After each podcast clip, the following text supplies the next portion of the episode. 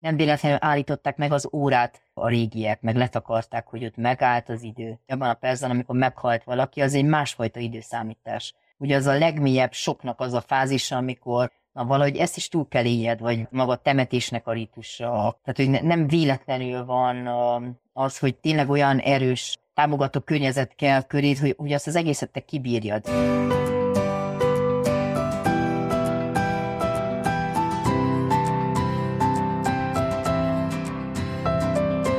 Sziasztok, köszöntünk benneteket az És Boldogan Éltek podcast soron következő adásában. A novemberben egy, hát egy olyan témával köszönünk be, ami végül is hozzájárul ahhoz, hogy boldogok legyünk, mert hogy ha ezzel nem tudunk mit kezdeni, akkor biztosan nem leszünk boldogok, míg hogyha az előttünk álló pár perc nem is lesz életünk talán egyik legkönnyebb adás. Ugye a november jellemzően mivel rúgja ránk az ajtót, minden szentek, halottak napja, újabban ugye a Halloween is bejön a képbe, ezzel kezdődik a november, ezért úgy gondoltuk annával, hogy ennek a műsornak a, a fókuszában a, a veszteségfeldolgozás gyász áll, majd ennek nézzünk egy kicsit a mélyére. Mielőtt azonban elkezdenénk, köszönjük szépen, hogyha Apple, Google Podcast podcasten, ahol hallgatsz minket, vagy Deezeren, értékeled a műsort, Spotify-on ezt úgy teheted meg, hogyha rákattintasz az értékelésre a mobil applikációban, és öt csillagot azt nekünk, amit nagyon szépen megköszönjük, mert több mint százan ezt megtettétek, úgyhogy ez így tök jó. Nagyon köszönöm, akkor előbb sorol minket az ajánlókban az algoritmus. Ugyanez a helyzet a YouTube-bal, köszönjük, hogy feliratkozol a csatornánkra, illetve, hogyha nem szeretnél lemaradni a friss adásokról, esetleg videókról, amik felkerülnek, akkor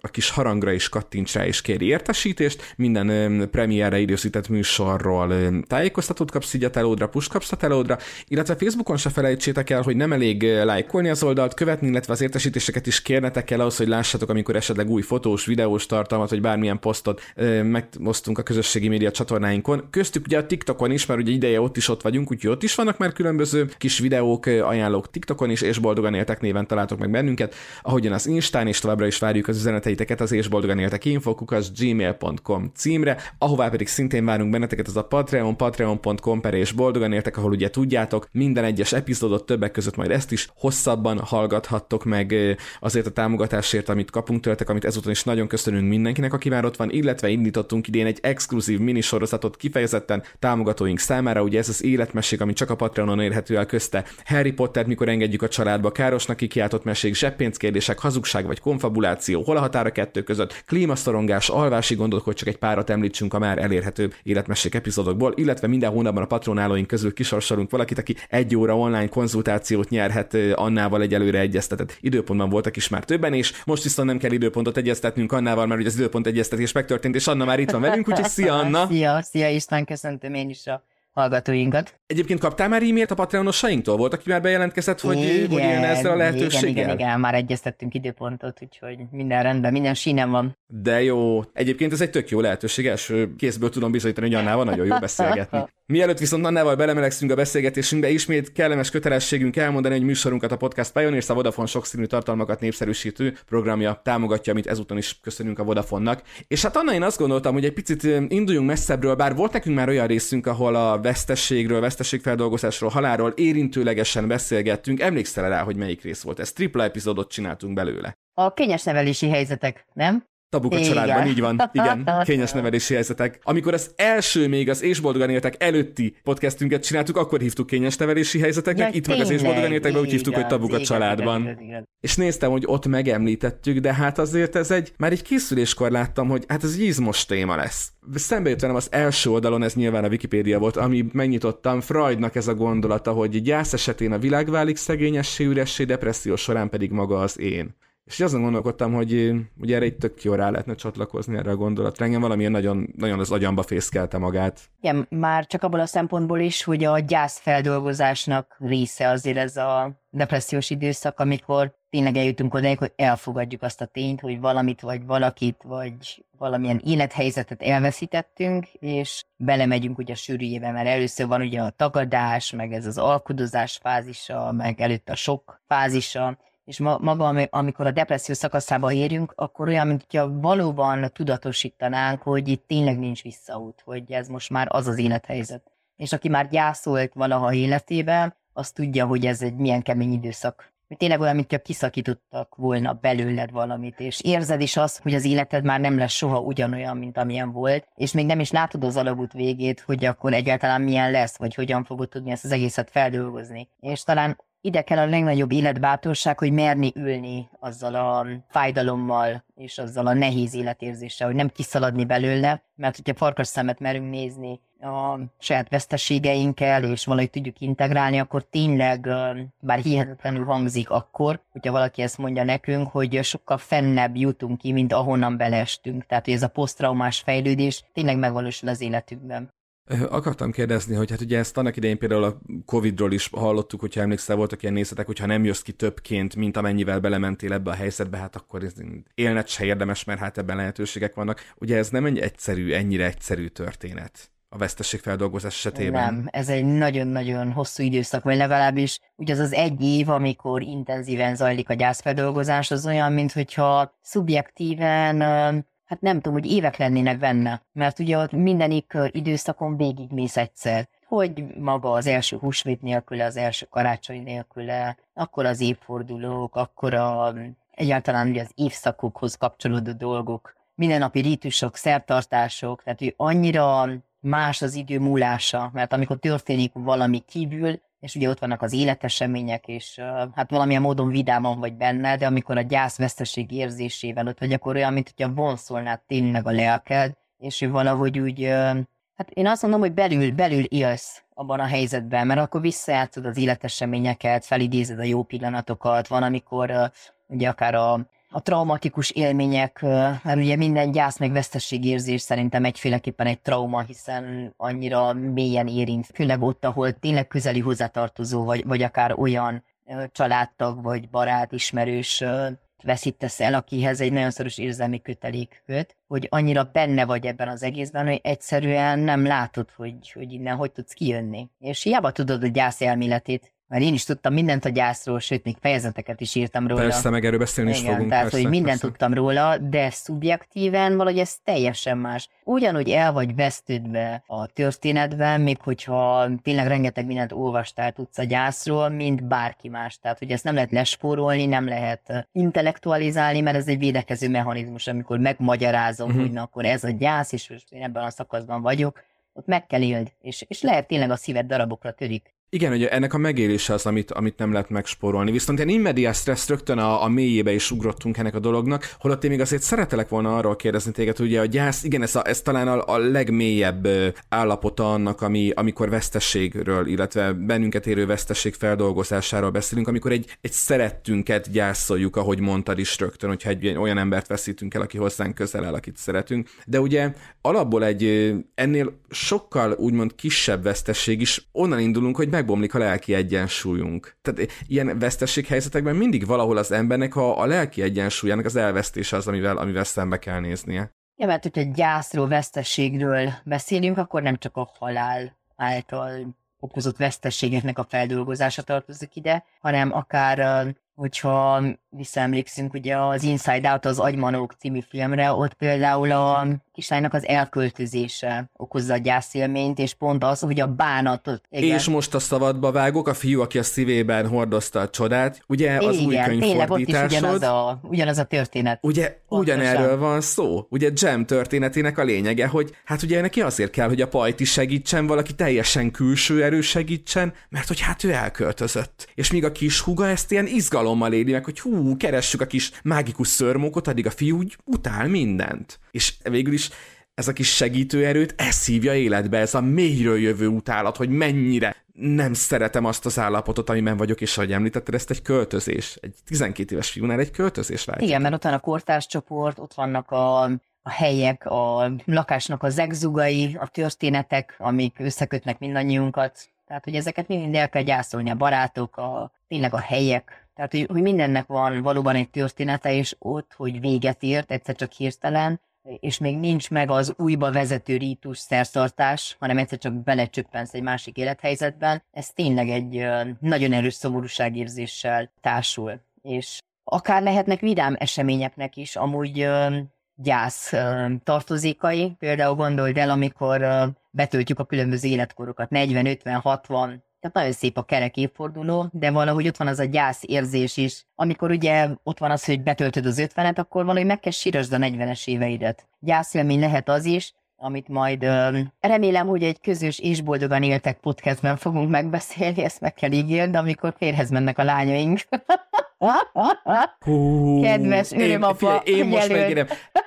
Legyünk itt, legyünk itt, amikor a lányaink férhez Igen. mennek. Csináljunk és boldogan életeket, és akkor nagyon boldog, akkor biztos, hogy nagyon boldog leszek, még ha belülről Igen, is egyik hogy a lányom fog férhez sírni. megy. Pont Igen, egyik szemet fog sírni, és a másik nevetni, mert valóban egy életciklusnak a lezárása is lehet egy gyászélmény, és olyan érdekes szülőként ezt megélni, hogy, hogy valóban ne, nem is gondoljuk szerintem így előre azt, hogy, hogy, hogy az is egy kis gyász, amikor véget ér az óvoda, hát vagy, vagy elkezdődik az óvoda, nem? Tehát, hogy, hogy valahogy a család öléből ugye kiválik a gyerek. Nekem például most egy kicsit olyan, olyan édeskesernyés érzés volt az első két számjegyű szülinap. Tehát, hogy tíz éves lett a lányom, és ez fú, hát ez, ez valahogy mind olyan, mint egy ilyen vészharang, hogy már ugye gyerekkorból kifele haladunk, meg, meg akár a mágikus gondolkodás vége, és azok a ritusok, szertartások, amik oda tartoznak ugye a karácsony meg a Mikulás ünnepköréhez, hogy egyszer csak véget fog érni, és egyszer csak a gyereket már a realitás talaján lesz. És egyszer csak jön egy udvarló, és elviszi a lányodat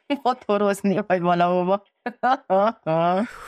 és amikor ott állsz az oltárnál, ugye, és amikor ők házasságot kötnek, akkor persze, hogy ez nagyon jó élmény, hogy végül is a gyereked megtalálta a szíve választottját, de az az érzés, mm. hogy, hogy neked most el kell engedned, hogy tudod, olyan lojalitás, ott most másfele fog szerveződni, hogy tudod, hogy ez már az ő élete, és hogy majd ő hoz benne különböző döntéseket. Tehát, hogy az, mindig szoktam nézni az örömanyákat, meg az örömapákat, hogy az a, olyan nagyon érdekes érzés Mhm. van az arcukon. Nem tudom, te szoktad nézni esküvőn? Uh-huh, Hogy, hogy az a, Igen, szoktam. hogy nem az a felszabadult öröm igazából. Lehet, hogy ott van az Egyáltalán izgalom, nem. az esküvő szervezésének az izgalma is, de ugyanakkor ennek a szívfájdalma, hogy, hogy az a gyerek, aki tényleg a családod része volt, e- most is a családod része marad, de másként. Tudod, mit látok olyankor a legtöbbször az arcokon, Anna? Még, még a mögött a, a, a higgatnak, bíztatónak tűnő mosoly, nyugodt mosoly mellett is, amit általában egyébként az öröm, örömanyák szoktak így magukra venni, hogy tudod, ez a, a mosolyjal is bíztatom a gyereket, hogy minden rendben van, jó döntést hoztál, jó helyen vagy. Az apukáknak szokott ugye ilyenkor kicsit merevebb lenni az arca, de én valahogy mind, szülő, az örömszülők arcán mindig azt látom, hogy ez a, a nagyokat nyel, hogy, hogy ne taknyosra bőgje magát ott abban a pillanatban. Nem tudom szebben mondani Igen. Valahol, valahol annyira ezt, ezt, ezt, ezt látom azok mögött a feszült mosolyráncok mögött, meg azok mögött a merev arcok Ez is mögött. milyen érdekes, hogy lényegében ez egy ilyen átmeneti rítus, mert aznap az mégis csak egy, tehát jó esetben csak egy van az életedben, amikor te mennyasszony vagy. Azt jelenti, hogy nem vagy lány, nem vagy asszony, hanem az a, az, az átváltás a két állapot között. És igazából erről szól a tóri is, amikor még ugye ott van az elveszített személy, és hogy milyen gyönyörű az, tehát még maga a szívfájdalmával együtt, maga a tór is, amikor elmondjuk az elveszített személy történetét, hogy összekapcsolódunk, hogy akár hálásak lehetünk azért, amit ő hozott az életünkbe. Tehát ő van, van valami, ami segít átvezetni egyik állapotból a másikba. Tehát ez az átmeneti rítus azért mégiscsak megkönnyíti a helyzetünket, de hány és hány olyan gyász, meg van, amikor nincs semmilyen átmeneti rítus, egyszer csak volt valami, és lesz valami. Hát, hogy talán ott a legnehezebb, hogy nincsenek kapaszkodók. Régebben azért nem véletlenül voltak ott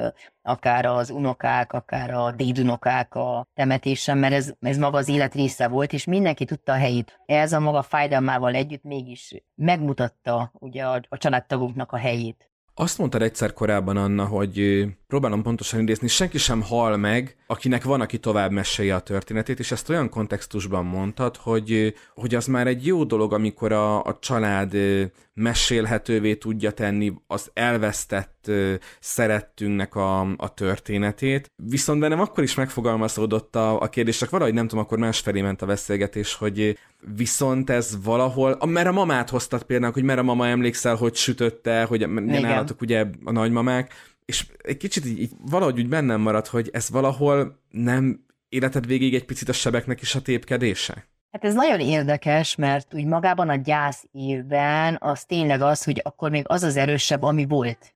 Hogy ez így volt, és akkor egyszerűen hogyan tud, tudnám átmenteni, vagy mi lesz velem, hogyha nincs ott ugye az a személy mellettem, akivel én ezt együtt tettem. De utána most már ugye nekünk is már négy éve, hogy nincs itt nagymama az életünkben, de hogy ez egy öröm ünnep, amikor végül is az ő életét is ünnepeljük azáltal, hogy, hogy igenis, az a mézes pogácsa recept, és ahogy ő készítette, és emlékszel anya, és akkor már az a fajta nosztalgia van bennem legalábbis, ami egy ilyen megszelidített gyász meg veszteségérzés. Természetesen mai napig is fáj, hogy nem uh, részes az életünknek, de most már a mi rítusunk annyira megerősödött, hogy ez már, hogy mondjam, valahogy a jelenbe hozza az egész történést. Tehát, hogy már nem a múltban vagyunk, hanem a jelenben. Figyelj, Anna, ha már szóba kerültek a, a lányok, én szerettem volna erről kérdezni, mert láttam veled egy riportot, ahol egy szóba került, de nagyon-nagyon röviden. Gyerekek és a, a halálfeldolgozás, és ott gyorsan elmondtál egy pár fázist, aztán vágtak is tovább, tehát volt egy vágás, és ment tovább a riport. Beszélnél egy picit erről, hogy a gyerekeknél különböző életkorokban, ez hogy néz ki? Ott mondtad, hogy van ez a mágikus gondolkodási időszak, a personifikációs felfogás, akkor a reális. Nekem ez tök érdekes volt látni, hogy gyerekeknél különböző korban hogy működik ez. Igen, nagyon fontos azt uh, tudni és látni, hogy a gyerekek egészen másképp dolgozzák fel a gyászélményt, mint uh, felnőttként. De hogy egyetlen dolog fontos bármilyen korszakban, hogy, uh, hogy ne kegyes hazugságokat mondjunk, és uh, ne hagyjuk az ő fantáziájára ezeket a részeket, mert hogy ő pontosabb, pontosan akár ezeket a hiányzó részeket úgy felnagyítja, vagy úgy kipótolja, hogy sokszor nyomasztóbb lesz, mint maga a valóság. És uh, ezek az általánosítások, amiket a gyerek is megtesz, ez minden akár ilyen elválásos helyzetben, például akár amikor a szülő elmegy, vagy amikor a gyerek elalszik, aktiválódik, és, és ezzel együtt jön a félelem, hogy vajon akkor még viszont látja a számára fontos személyeket. Hát ezért nagyon fontos, hogy minden életkorban nagyon-nagyon egyértelműen kell fogalmazni. És hát ezeket a szakaszokat, amiket leírtam, ez Polt Allennek a munkájához ugye kötődik, 400 haldokló gyerek és család mellett dolgozott, és, és ő hívta fel mindig a figyelmet arra, hogy tisztázni kell a saját halálhoz való viszonyulásunkat, mert addig nem fogok tudni bármilyen életkorban a gyereknek beszélni a halálról, hogyha én magam nem tudom, hogy hogy állok ezzel a kérdéssel, hogyha hogyha nem tudom, hogy hogyan kell őszintén beszélni, hogyha mondjuk elhallgatok dolgokat, hogyha bagatelizálok, hogyha nagyon sokszor láttam szülőknél, hogy gyorsan elterelik a szót, mint hogyha a gyerek nem tudná, hogy most másról kezdünk el beszélni, vagy humorral hárítunk, vagy azt mondjuk, hát ne beszélj butaságokat, hogy ilyen nincs. Na és uh, Polcán is hivatkozik Nagy Mária Ilonára, aki lényegében ezeket a halálkép fejlődésnek a szakaszait elkülönítette. Van ez az első szakasz, ez a halálnak az animista felfogás. Ez, ez kb. három éves korban kezdődik, és 5-6 éves korig tart és ő csak annyit tud a haláról, hogy, hogy mozdulatlan maga a halott, hogy le van csukva a szeme, hogy fekvő helyzetben van, de ugyanúgy neki életet is öntudatot tulajdonít. Nagyon fontos, hogy hogy nem szabad azt mondani, hogy elaludt, mert hogy a gyereknek eleve ugye Freud mondja azt, hogy a, az alvás egy kis halál, tehát hogy nehezen fogja fel a gyerek ilyenkor a véglegességet, az, hogy nem egy átmeneti állapot, hogy, hogy nem tart örökre, ezt, ezt még nem, nem tudja megérteni. Tehát, hogy, hogy neki Erről meséltél egy korábbi részben, ugye a Totyi kutyát eltemettük, meg kiásott. Totyi kutyát, mert most már elég ideig igen. volt halott. Totyi kutya, most már játszunk vele újra. Igen, tehát jó, ha jól igen, emlékszem, igen, ugye? igen, és hogy akaratta bármikor ezt vissza lehet fordítani, vagy hogy aha, ugyanúgy, aha, mint a mesékben, fejében. hogy van az életvize, vagy valamilyen gyógyítófű, és akkor, vagy akár, mint a számítógépes játékban, hogy van több élet, és akkor ezt vissza lehet így fordítani. Tehát ez, ez nem érték. Bocsánat, szólott nálatok valami zene a háttérben? Igen, igen, halszik. Lilla! Igen. Lilla! Kicsit csendes, mert a kézzel behallatszik a podcastben. Nagyon szép, csak nem kéne behallatszodjon. Most tedd le, légy a furuját. Gyakorol a zeneórára, és blokkflőtézik. De cuki. Figyelj, így oldja egy kicsit a feszkóját, tudod, az egész témának. Oké, okay, tehát ott voltunk, ez az életvize és Igen, ez az első szakasz. Utána van ez a personifikáló vagy megszemélyesítő felfogás. Ez az 5-9 évesekre jellemző a halál, mint egy ilyen különálló személy, mint a népmességben, hogy, hogy akkor az öregasszony át kell járni a halálnak az eszén, tehát ő olyan, mint egy gondolkodó személy, akinek van öntudata, van élete, és lehet csontváz, vagy lehet egy kasszás ember fehér vagy lehet egy szellem, tehát hogy bármilyen képzeletében megszületik. Tehát, hogy az a különbség a kettő között, hogy az animista felfogásban a halott él, és a personifikáló felfogásban maga a halál él. Tehát, hogy az egy élő ember, aki elviszi, és úgymond elveszi az életét az embernek. És ebben, ebben a korszakban fantáziálgat a gyerek általában, hogy ő meg fog küzdeni a halállal, hogy legyőzi azt, és, és akkor valahogy megmenti, és nem kell meghalnia. Például itt van ez a, az én egyik kedves gyerekkori mesém, a halhatatlanságra vágyó királyfi. Ott csak a magyar mesében van az, hogy a, a királyfit feldobják, és az élet oldalára esik. Mert az összes többi népmesében szétporlad, és hogy akkor a halálnak a tulajdonává válik. És kilenc éves kortól kezdődik ez a reális felfogás, és ilyenkor a gyerek megérti, hogy a halál az a földi élet vége, hogy, hogy ez a folyamat kikerülhetetlen, és az az érdekes, hogy, hogy még ebben a reális halálképbe, főleg így a szakasz elején, 9 éves korban, még azonban van ez az ambivalens viszony, hogy még benne van egy kicsi az animista halálfelfogásból, a personifikáló halálfelfogásból, és például akár egy sértett serdülő öngyilkossági fantáziáiban is megjelenhet a halál lehetősége, de úgy, hogy ő közben tovább él, és nézi, hogy majd őt hogy siratják a temetésen. Tehát ő még nem tudja megélni azt, hogy ez az individuumnak a teljes megsemmisülését, ahogy mondja Polcálen. Még a serdülőkorban is? Igen, igen. Azt a mindenit. Igen. Hát ott, ott, ott ilyen 12-13 évről beszélünk Igen, már, igaz? hát és meg tovább, később is, mert Azt hogy uh, ő mindig úgy gondolja, ugye a serdülő, hogy, hogy ehhez idősebbnek kell lenni. Tehát, hogy ő még gyerek, és ez csak az idősebbeket érinti, őt nem. De ugyanúgy például akár a serdülőknél láthatjuk, hogy például a horrorfilmnek a szereplőitől retteg, amelyek éjszaka életre kelhetnek. Tehát ugyanúgy benne van az animista felfogás is, akár még a serdülőbe is. Tehát ez egy nagyon érdekes keveredés, de hogy ilyenkor ebben a reális felfogásban kezd el kérdezgetni a gyerek a halálról, hogy de akkor ki mikor fog meghalni, és akkor ígérnek, hogy te nem fogsz meghalni, és akkor elkezdi félteni ugye a szüleit, önmagát különböző helyzetekben. Tehát, hogy ilyenkor ez az egzisztenciális szorongások, úgy hívjuk. Az én lányom most lesz 8 uh-huh. Mhm. novemberben, és képzeld el, hogy már volt nem egy elég komoly olyan pillanat, megbeszélgetés, amikor, amikor pedig én már hallottam tőled erről, meg hát a hallgatók is nyilván, hogy hogy beszélgessünk a gyerekkel a hanáról, mert hogy szóba került már, hogy, hogy ő nem szeretné, hogy mi meghalljunk, meg ő se szeretne meghalni, meg mi lesz, hogyha majd mi meghalunk, és én próbáltam előhúzni tudod ezt az akkor halunk meg, amikor leéltük az életünket dolgot, amit találtam tőled, mert ez olyan jó Igen. mondatnak tűnt, hogy ez engem is egy kicsit úgy megnyugtatott, és ezáltal gondoltam, őt is megnyugtatom. De hallod, Anna, valahogy azt vettem észre, hogy ebben a korban a gyereknél ez sokkal jobban befészkelte valahogy a, a fejébe magát. És tudod mint, miért? Mint hogy meg tudna nyugodni erre a gondolatra. Igen? Hát nagyon kíváncsi Mert nagyon függ a te halálhoz való viszonyulásodhoz az egész. Én még mindig rettegek Na, hát akkor gondold el, a gyereked is ugyanúgy. Én is ugyanúgy rettegtem, sőt, én egész életemben valahogy mindig ezt akartam elkerülni, hogy iskolapszichológusként, akkor biztos, hogy csak ilyen nagyon ilyen kellemes problémákkal fogok találkozni, és semmi halálos dolog ne legyen az én munkámba, és végig szemtől szembe jött velem a halál az összes munkámban, az összes esetemben. Tehát, hogy valahogy kénytelen voltam konfrontálódni ezzel az egésszel, és valahogy szerintem édesanyám halála után tudtam valahogy ezt az egész képet úgy integrálni, hogy én most már például nem félek a haláltól. Tehát, hogy teljesen rendben vagyok az élet-halál kérdésével, és ez egy hatalmas megnyugvás, de egy hatalmas krízis, amin át kell menjen, és eljut mindenki valahogy ebbe a fontba. Tehát, hogy ezt nem lehet megúszni. Mert abban a percben, amikor te magad is rettegsz, félsz... Anna, létezik ember, aki ettől nem fél. Tehát én, én elhiszem, hogy megbékélsz vele, meg, meg, meg én elhiszem, hogy, hogy megérted. Pont olvastam,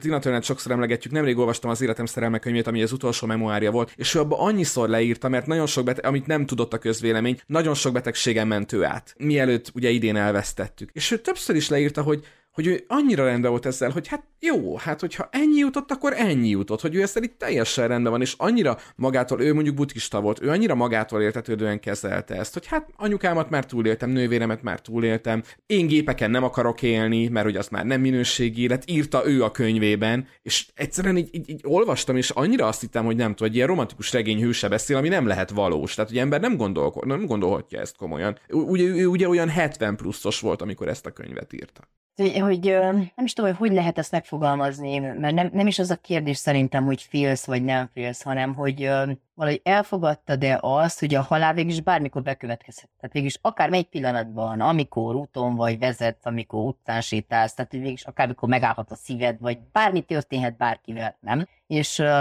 Ugye van az a keddi beszélgetések az életről és a halálról című könyv, és abban van egy ilyen buddhista példa, hogy tedd a kismadarat a válladra minden este, és kérdezd meg a kismadártól, hogy helyeden vagy-e, a saját helyeden vagy-e, hogy azt csináld amit szeretnél, megéltél mindent, amit akartál, és hogyha azt mondják a buddhisták, hogyha nincs a kismadár a válladon, akkor nem éled jól az életed. Tehát abban a percben, amikor minden napot lezársz, te mégis ezzel a kérdéssel is valamilyen módon kell számolni. És hogyha valahogy ott van ez a kismadár a válladon, mert én is mindig azt szoktam mondani, tehát hogy igazából, hogyha bármikor véget ér az életem bármilyen okból kifolyólag, mert hogy ez is megtörténhet, persze szeretnék úgy élni, mint Iris Apfel, 103 évesen Mickey Mouse-os szülinap, és még tudom én, színes ruhák, az is a tervem, de hogyha bármi van, tehát ott van bennem ez a nyugalom, hogy én eddig, eddig a pillanatig, ameddig én megéltem a mostani életemet, én, a, amit tőlem telhető, én mindent megtettem. Nagyjából minden szempontból. Nem mondom azt, hogy tökéleteset alkottam, de elég jól próbálkoztam az összes életterületemen, és ez nekem egy megnyugvás. Persze, hogy az egy nagyon szomorú dolog, mikor kicsi gyerekek árvan maradnak, meg stb. De hogy ugye ezt, ezt megint pont a buddhisták mondják, hogy az már nem a te dolgod. Tehát, hogy az már, az már kész, egy, más, Kegyetlenül egy hangzik, másik de történet. így van, így van. És hogy, hogy ugye szülőként is, meg pedagógusként, meg nagyszülőként, vagy bármilyen szerepedben, tehát tényleg arra, arra kell törekedj, hogy addig a pontig, ameddig ugye adatot neked, hogy megéld azt az életed, hogy tényleg ne hallogast, hogy majd aztán nyugdíjas koromra, majd aztán jövőre, hogy, hogy tényleg uh-huh. add át a történeteidet, legyél ott jelen az életébe, mesélj neki, adjál hamuba sült pogácsákat, hogy ez nem egy adott időre vonatkozik, hanem minden egyes nap, amikor elszámolsz azzal a napoddal, akkor nézd meg azt, hogy ez így nagyjából egyensúlyban van, aminek jó, van, amikor nincs, de akkor meg a rákövetkező időkben, akkor próbálj meg arra odafigyelni. Pont valamelyik nap szembe dobta a net, és valahol az is ott az ötletet, hogy beszélgessünk erről. Az egy egy.hu portálon találtam egy cikket róla, hogy miért olyan nehéz kitörölni emberek telefonszámát a telefonkönyvedből. Nagyon rövidke cikk volt, de veled szeretnék róla beszélni, mert hogy a folyamat mögötte viszont szerintem sokkal, sokkal, sokkal mélyebb. A lényeg az, ugye, hogy az volt a végkicsengés ennek a rövid kis cikknek, hogy a 21. században több pontból áll az elengedés. Mint ahogy mondtad régen, amikor a gyerekek fogták a gyertyát, több generáció együtt él. Ugye most belegondolsz, elveszítesz valakit, ott marad a száma a telefonodban, ott marad a Facebook profilja, az Instagram profilja, az akármi. Tehát nem csak a, úgymond a házát, holmiát kell összepakolnod, hanem egy ilyen, ilyen komplet lenyomatban marad belőle, és ebben, mint hogyha a telefonszám, az valami külön kategória lenne. Anna, ez miért van így? Azért, mert a telefon és, és a telefonon való kommunikáció is egy kapcsolat és valahogy olyan, mint hogy kitörlöd a telefonszámát, akkor ő megsemmisül. Mert hogy ugye mindig telefonon keresztül lehetett kapcsolódni, és olyan, mint hogyha elvesztődne ez a kapcsolat, de végül is, hogyha belegondolunk, akkor az egy ilyen belső telefonszámmá válik. Mert hogy ott belül te mindig felhívhatod, nem kell ahhoz hálózat, nem kell ahhoz telefonszám, csak az még nem fog működni a gyászfeldolgozás első szakaszában, sőt, még a telefonját sem tudod odaadni másnak. Amúgy nekünk is megvan mamának a telefonja, és hogy olyan édes volt Zsolnika, hogy a gyászfeldolgozásnak az első szakaszában mindig mindig beszélt mamával telefonon, hogy mama, na szia, na hogy vagy, na mit csinálsz? Tehát oda tartott a füléhez, és az volt az ő mama telefonja, és mondta, most nem lehet mindig mamát kapcsolni, mert hogy mama most alszik, vagy ezt csinál, vagy azt csinál. Tehát, hogy, hogy ez az animista felfogás van, ugye, hogy ő még mindig él, és, és még mindig tud vele beszélni. És talán nekem a legdurvábbnak nem is a telefonszámos dolog, hanem az a Facebook profilos dolog tűnik, mert ugye lehet emlékoldalt is készíteni magából a Facebook profilból. Ja igen, ez egy nagyon, ez egy nagyon ízléses megoldás, igen. igen, hogyha valaki meghal, akkor át lehet emlékoldal állítani az oldalát, igen. De igen. hogy számomra az hihetetlen, hogy még mai napig is van olyan, hogy, hogy, hogy tudjuk valakiről, hogy meghalt, és a következő évben a születésnapján felköszöntik, mert van, aki nem tudja, hogy meghalt. Ne is mond, igen, igen. És akkor ott igen, vannak igen, a köszöntők, igen. tehát ezek az automatikusan generált ilyen, hogy csak odalökök egy ilyen boldog szülinapot, és hogy azt se tudom, hogy él vagy hal-e az illető személy, csak hogy ez is ki van pipálva, ő is fel van köszöntve, tehát hogy pont annyira elvesztedik a kapcsolat, hogy nem is tudom, hogy most már égi szülinapot kell kívánni neki, nem földit, mert ugye akár az is lehet, hogy, hogy igen, hány éves lenne, és az egy égi szülinap, így szoktuk nevezni. Viszont még visszatérve egy gondolat erejéig, hogyha megengeded ezt a telefonszámot, tíz éve lesz, hogy meghalt a mamám. Ugye sokszor beszéltem már róla, ő édesanyám anyukája volt, és szoktam mondani, hogy nekem két anyukám volt. Anna, én az ő szemet a mai napig nem tudtam kitörölni. Apunak egyszer valamikor pár hónapja rászántam magam, pedig ő, ő, ő később halt meg sokkal, mint a mama de valahogy rá tudtam szállni, hogy, hogy oké, okay, kitörlöm a számát, mert ez egy nem is tudom, valahogy egy rítus, hogy nem ettől függ, ahogy mondtad, nem attól a fizikai számtól függ. De a mamának például mai napig nem tudtam kitörölni a számát, és képzeld el, szintén ebben az 1.hu cikkben olvastam Lilában, azért merem mondani, saját történet, lehet, hogy meséltem is már, akkor kérlek állíts, nem akarom újra elmondani, vagy ismételni, de képzeld el, hogy anyunál ültünk ketten a, az étkezőbe, és anyunak a telefonjára be volt állítva az anyukájához, a mamához egy külön csengőng, ez az abának az Eagles száma volt, és csak a mamának volt ez beállítva. Tehát anyunál volt ilyen, hogy mindig tudtuk a csengő, uh-huh. csengő hangról, hogy ki hívja, hogy most tesóm hívja, mama hívja, apu hívja, mindenkinek más csengő hangja volt. És már a mama halála után évekkel ülünk ott anyuval az étkezőben, valamiről beszélgetünk, és a telefonján megszólalt a mamának a csengő hangja. És ahogy ebben a cikkben is írták, torkom a gyomromba, és így ülök, hogy ott mi van az első szinte gondolatom az volt, hogy hát hívja mama. Még se halt meg. Uh-huh. Hívja, hát szól a, szól a telefon. Mert nem mondta, hogy átállította a tesójához ezt a hangot, miután a, a mama meghalt. De, de ilyenkor mi dolgozik az agyunkban, Anna? Hát egy pont visszamegyünk ugye azokhoz az érzésekhez, meg azokhoz a önéletrajzi emlékekhez, amely, amelyek neked nagyon mélyen oda-oda be voltak kódolva, hogy az a mama hangja, és az nem lehet senki másnak hangja. Pont ugyanúgy, mint ahogy a, az illatokban vagy az illatok mentén is emlékszünk. Hogyha mit tudom én, volt egy parfüm, amit valakivel, tehát úgy használtál, hogy te valakivel voltál, és mondjuk utána szakítottatok, akkor az a parfümöt azért nem tud utána használni, vagy azért nem lehet azt átruházni valaki másra, mert egyszerűen az az illető személyhez kötődött annyira mélyen, az olyan, mint kondicionálás, tudod? Hogy ne, nem tudod azt mondani, hogy jó, ezt az exemmel használtam, amikor vele voltam, és akkor gyere most, veszek neked is egy ilyen új parfümöt, és rajtad majd más, másként fog hatni. De ez nem így van, mert hogy illatokban és nagyon intenzíven emlékszünk, és ugyanúgy vannak ez ilyen villanófény emlékek, amikor egyszer csak így visszatér, mert igazából veled most az történt, hogy olyan volt, mintha hogy megelevenedett volna, hogy az a jelenet, abszolút, az abszolút. a pillanat. És ebben a cikkben ugyanezt Igen. olvastam, ebből tudtam, hogy nem vagyok hülye, tehát ilyen mással Igen. is történik, amit Igen. most mondasz. Tehát, beugrik egy ilyen emlékposzlány, és ugyanazt az érzést adja. De ugye ez nem, ez nem csak a telefonhanggal történhet, hanem nagyon érdekes például nálam, így az ízek kapcsán, hogy én négy évig kerestem azt a zakuszka ízt, amit anyukám készített, mert hiába persze, hogy ott voltam, amikor készítettük, de nem volt leírva egy ilyen konkrét recept mindig, hogy amennyit felvesz, és akkor tudod, paprikát le kell darálni, meg a paradicsomot, meg a padlizsánt, meg a hagymát, csak az össze kell főzni, és az tényleg ahány ház, annyi szokás két egyforma zakuszkát te nem tudsz enni, és mindenkinek az a zakuszka legfinomabb, amit, amit valahogy ő annak idején a gyerekkorában megszokott, és ez is egy gyász. Megmondtad, hogy nálatok ez ilyen presztis kérdés, Persze. tehát hogy az én szakuszkám a legjobb, hogy mondtad, hogy ez nálatok ilyen presztis kérdés is. Meg az, hogy, hogy, hogy az is egy gyász folyamat, hogy te nem tudod rekonstruálni azt az ízet. Tehát, hogy soha többet nem lesz az a húsleves, amit mondjuk anyukád vagy nagymamát főzött, mert abban volt valami kis titka, és csak nála lett az pont ugyanolyan. És képzeld el, hogy milyen érdekes, az is mennyire szimbolikus, hogy rengeteg zakuszkát végigkóstoltam mindenkinél, hogy na csak egy falás lássam, hogy ez ugyanolyan nem, nem, nem, nem, nem. Még a barátném anyukájai volt a legközelebbi, de az is csak hasonló.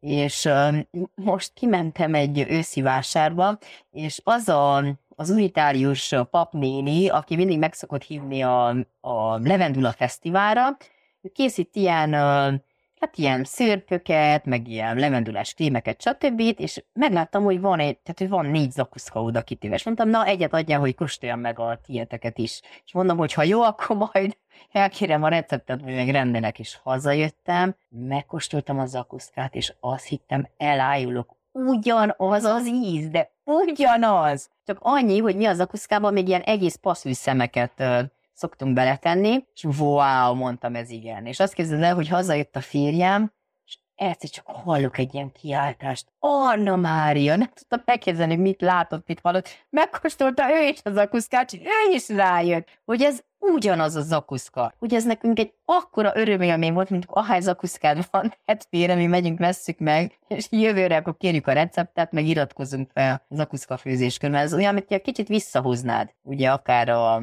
hogyha meghallgatod itt csak a csengő hangot, vagy hogyha beszívod, van egy ruhája, és beszívod az illatát, vagy valami. De amit te mondtál, az egy, az egy szép dolog, amire én emlékszem, az borzasztó volt, Anna. Uh-huh. Tehát az egy félelem volt? Az egy sok volt. Az egy sok. Mondjuk ez is sok volt, csak pozitív sok. Aha, igen, tehát láttam, hogy mosolyogsz, láttam, hogy füligér azt, tehát láttam, hogy még a, gond, a történet gondolatára is láttam, hogy, hogy, hogy vidám lettél. Tehát mert ezt nem látják a hallgatók, de igen. tényleg füligérő szájjal mesélted, és olyan jó megvan, volt De hogy valószínű, hogy, hogy ennek a soknak is van több fázisa, hogy valószínű az, amit te megéltél, az a szakasznak az egyik véglete, amikor hogy beléd nyilalik, hogy na tényleg, hogy ez az ő hangja volt olyan, mintha itt lenne, nincs itt, és az enyém az már az, hogy nincs itt, de itt van az összes emléke vele együtt. De valószínű, uh-huh, hogy, uh-huh. hogy te mhm. is átkerülsz majd a skála arra felé, amikor meghallod ezt a csengő hangot, és azt mondod, wow, tényleg, amikor uh-huh. mama felvette a telefont, tehát ez olyan volt, mint egy szellem visszatért volna, és akkor wow, most akkor mi lesz? Tehát tudod, ez a, a gyereki uh-huh. éned, amikor megriad, hogy ez Aha. most a valóság, vagy a fantázia, vagy most akkor itt mi van?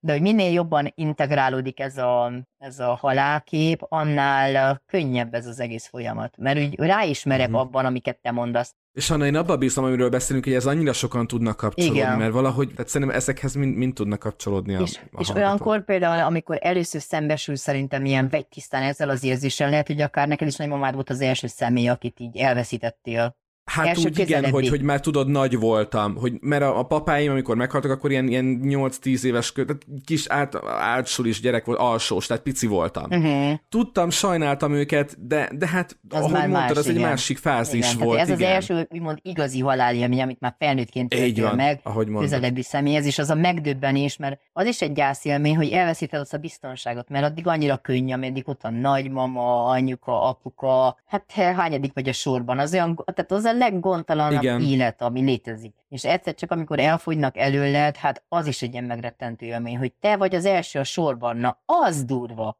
amikor erre Hú, ráeszmélsz. Na, ez szerintem egy külön epizód, amit mondasz. Igen. Igen. És Anna ugye azért a vesztességélmény, és erről is beszéljünk, egészen, szerintem egészen másképp indulsz el ezen az úton, ha mondjuk jön egy telefon a kórházból, vagy egy, vagy egy szociális otthonból, tudod, vagy ahol ideális esetben egy, egy idős embernél, aki, aki tudjuk, hogy miért kerül oda, vagy esetleg még egy diagnózis is van, sajnos benne van a pakliban. Akkor is borzasztó, de jön egy telefon. De nekünk például volt olyan is, hogy, hogy ott voltunk mellette. És érzed, amikor hideg a kéz. És nézed, és várod, amíg jönnek érte, tudod, és viszik el otthonról.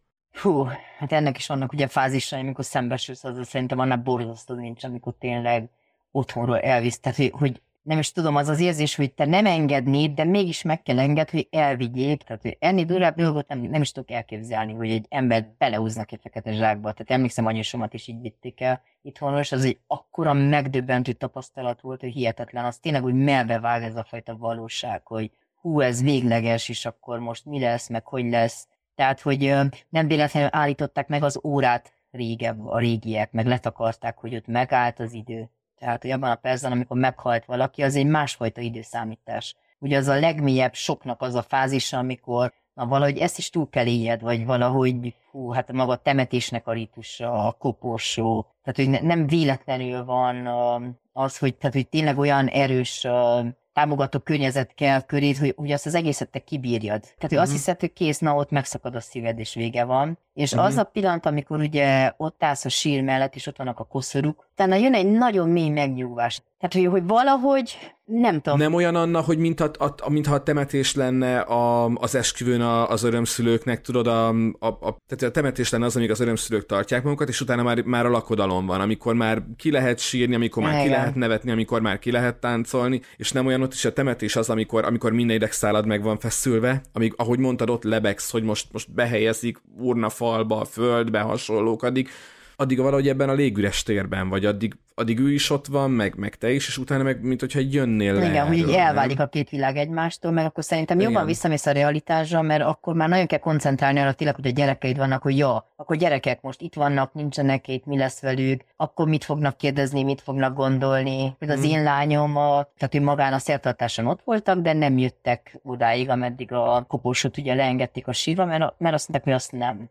és hogy, hogy uh-huh. nagyon fontos, hogy akár rá lehet bízni a gyerekre, de ugye az, hogy nem vinni el a temetésre, nagyon sok szülőt hallok, hogy nem viszi el a temetésre. Pedig az egy akkora segítség, amikor a gyerek ott van benne ebben a ritusban, szertartásban, nem, nem csak azt történik, hogy úgy megszakad a történet, és akkor nem érti, hogy, hogy ennek most hogy lett vége. És az egy olyan, tényleg megnyugtató érzés, mint a Kokó rajzfilmben, hogy, Igen. hogy addig él úgymond valaki, ameddig tényleg van, aki emlékezzen rá, és ott van ugye a fotója, ott vannak a történetei, és igazából ez történik, hogy november 1 is egy szép ünnep, hát végülis Mexikóban örömünnep, és ez is egy ilyen transgenerációs kötelék.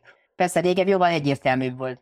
Anna, vannak ebben ilyen red flagek, hogy, hogy elakadtál, tehát hogy valami nem oké a, a, a gyászfeldolgozásod során? Milyen? Hát az egyik az biztosan gyászról, az, akár egy egyszerű elakadásról. hogy a, a gyászolóval, tehát az elgyászolt személlyel való viszonyod meg belső monológot több teret foglal el az életedből, mint a való életed. Pont ez a gyász lezárásának a lényege, hogy igenis neked élned kell az életedet tovább. Hát Anna, hallod, én megint nagyon köszönöm ezeket a perceket személyesen is, meg remélem, hogy a hallgatók is sok ponton tudtak kapcsolódni, mert szerintem egy nagyon tanulságos órán vagyunk túl, úgyhogy köszi szépen, Anna, Én is köszönöm. hogy itt voltál. És köszönjük a hallgatóinak is, hogy velünk voltak. Köszönjük, várjuk őket a szokásos platformokon, illetve Patreonon, és mostanában nem nagyon írtak, írjanak e-mailt, üzenetet, bármit, amiben témát javasolnak. Van egy mozaik családos, jött egy, jött egy e-mail, amiben kérdezték, hogy a mozaik családokról egyszer majd lehet Mhm, egy, persze. egy külön adás. Ugye örökbefogadásról már beszélgettünk, ahol te is nagyon nyíltan meséltél erről a történetről, meg ugye tapasztorsi volt a vendégünk ő is, ugye rá csatlakozott erre a, a témára, azt esetleg érdemes visszaakadni, de akkor jó legyen majd egy a mozaik családról. Köszi szépen még egyszer, Anna, szia, sziasztok! Sziasztok!